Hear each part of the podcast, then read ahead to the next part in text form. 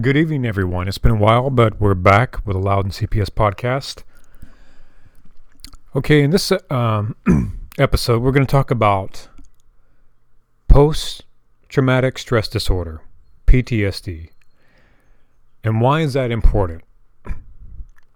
Well, because during false allegations of abuse, as mentioned before, there is no hard evidence. All the medical examinations are going to come back negative. The DNA results are going to come back negative. So all Sandra Glenney has left is the testimony of her expert witness and the testimony of the accusing witness. That is all she's going to have. Okay, and one common trick that actually goes back to the 90s, specifically in the uh, Frances Ballard case in Tennessee. You see, a psychologist cannot come out and say it's not acceptable anymore. They cannot come out and say in court, I think the child has been abused. They can't say that. The judge won't allow it because, in the legal term, legal world, it's called prejudicial. You can't say it. They're testifying to an opinion, not a fact. And I'm pretty sure they can't do that. You can only state facts in a court of law. However, one way Glenney tap dances around that is she'll have someone say, Oh, I don't know, maybe Dr. Mary Lindahl, that your child is exhibiting symptoms of post traumatic stress disorder. Okay, and your attorney needs to strenuously object to that term because the the therapist is trying to insinuate that there has been an event in your child's life so traumatic that it has induced PTSD, right? So they're planning this they're planting the seed in the judge's mind that abuse did occur. They're not saying abuse occurred, but they're saying the child has PTSD, which means abuse occurred. Do you follow what I'm saying? They can't directly say that abuse has occurred, but they can go around and say that the child is exhibiting symptoms of PTSD. Don't let them do that. Fight it, object to it. And have your attorney know the DSMV. The DSM, which is the uh, psychologist psychiatrist Bible, make them go down the checklist. Make them explain that diagnosis. And have them have your attorney ask that question. Is this your official diagnosis? Are you diagnosing this child with PSD, PTSD? Have them go down the checklist. And this is how you handle that. Okay, they may say the child is having nightmares. And then you have your attorney ask them, well, do non abused children have nightmares? Of course they do. All kids have nightmares. Um, another one is bedwetting. They're going to use that as an example. And then your attorney will ask them, well, do non abused children wet their bed? Of course they do. You want the judge to hear that. Okay?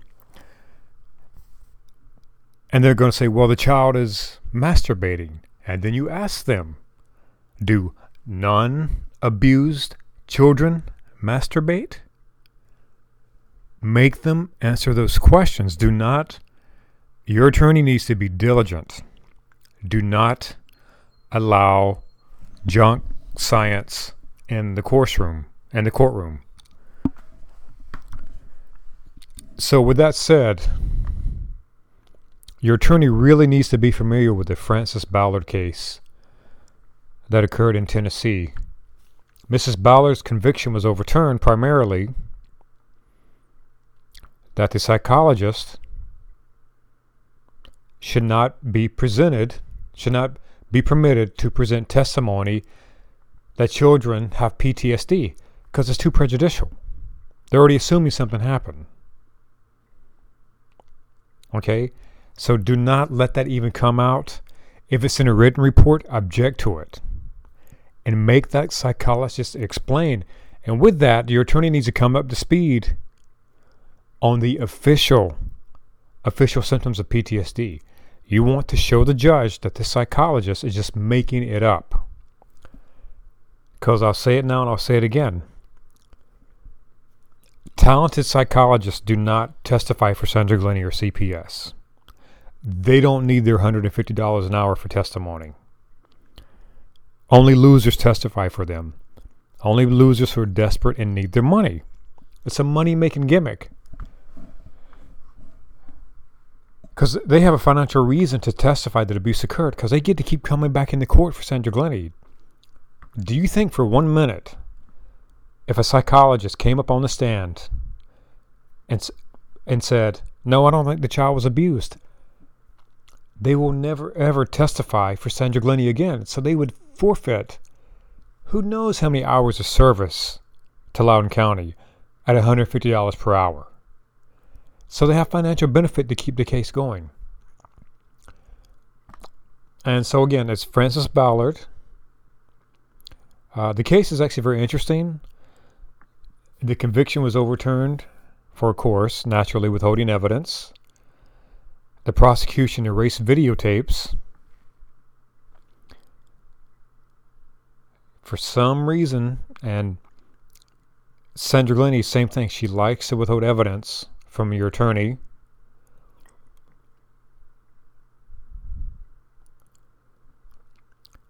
And so it's important to keep junk science out of the courtroom. And really, every theory that Glenney's expert, expert witness postulates, your attorney needs to vigorously debate it. Because they're just talking.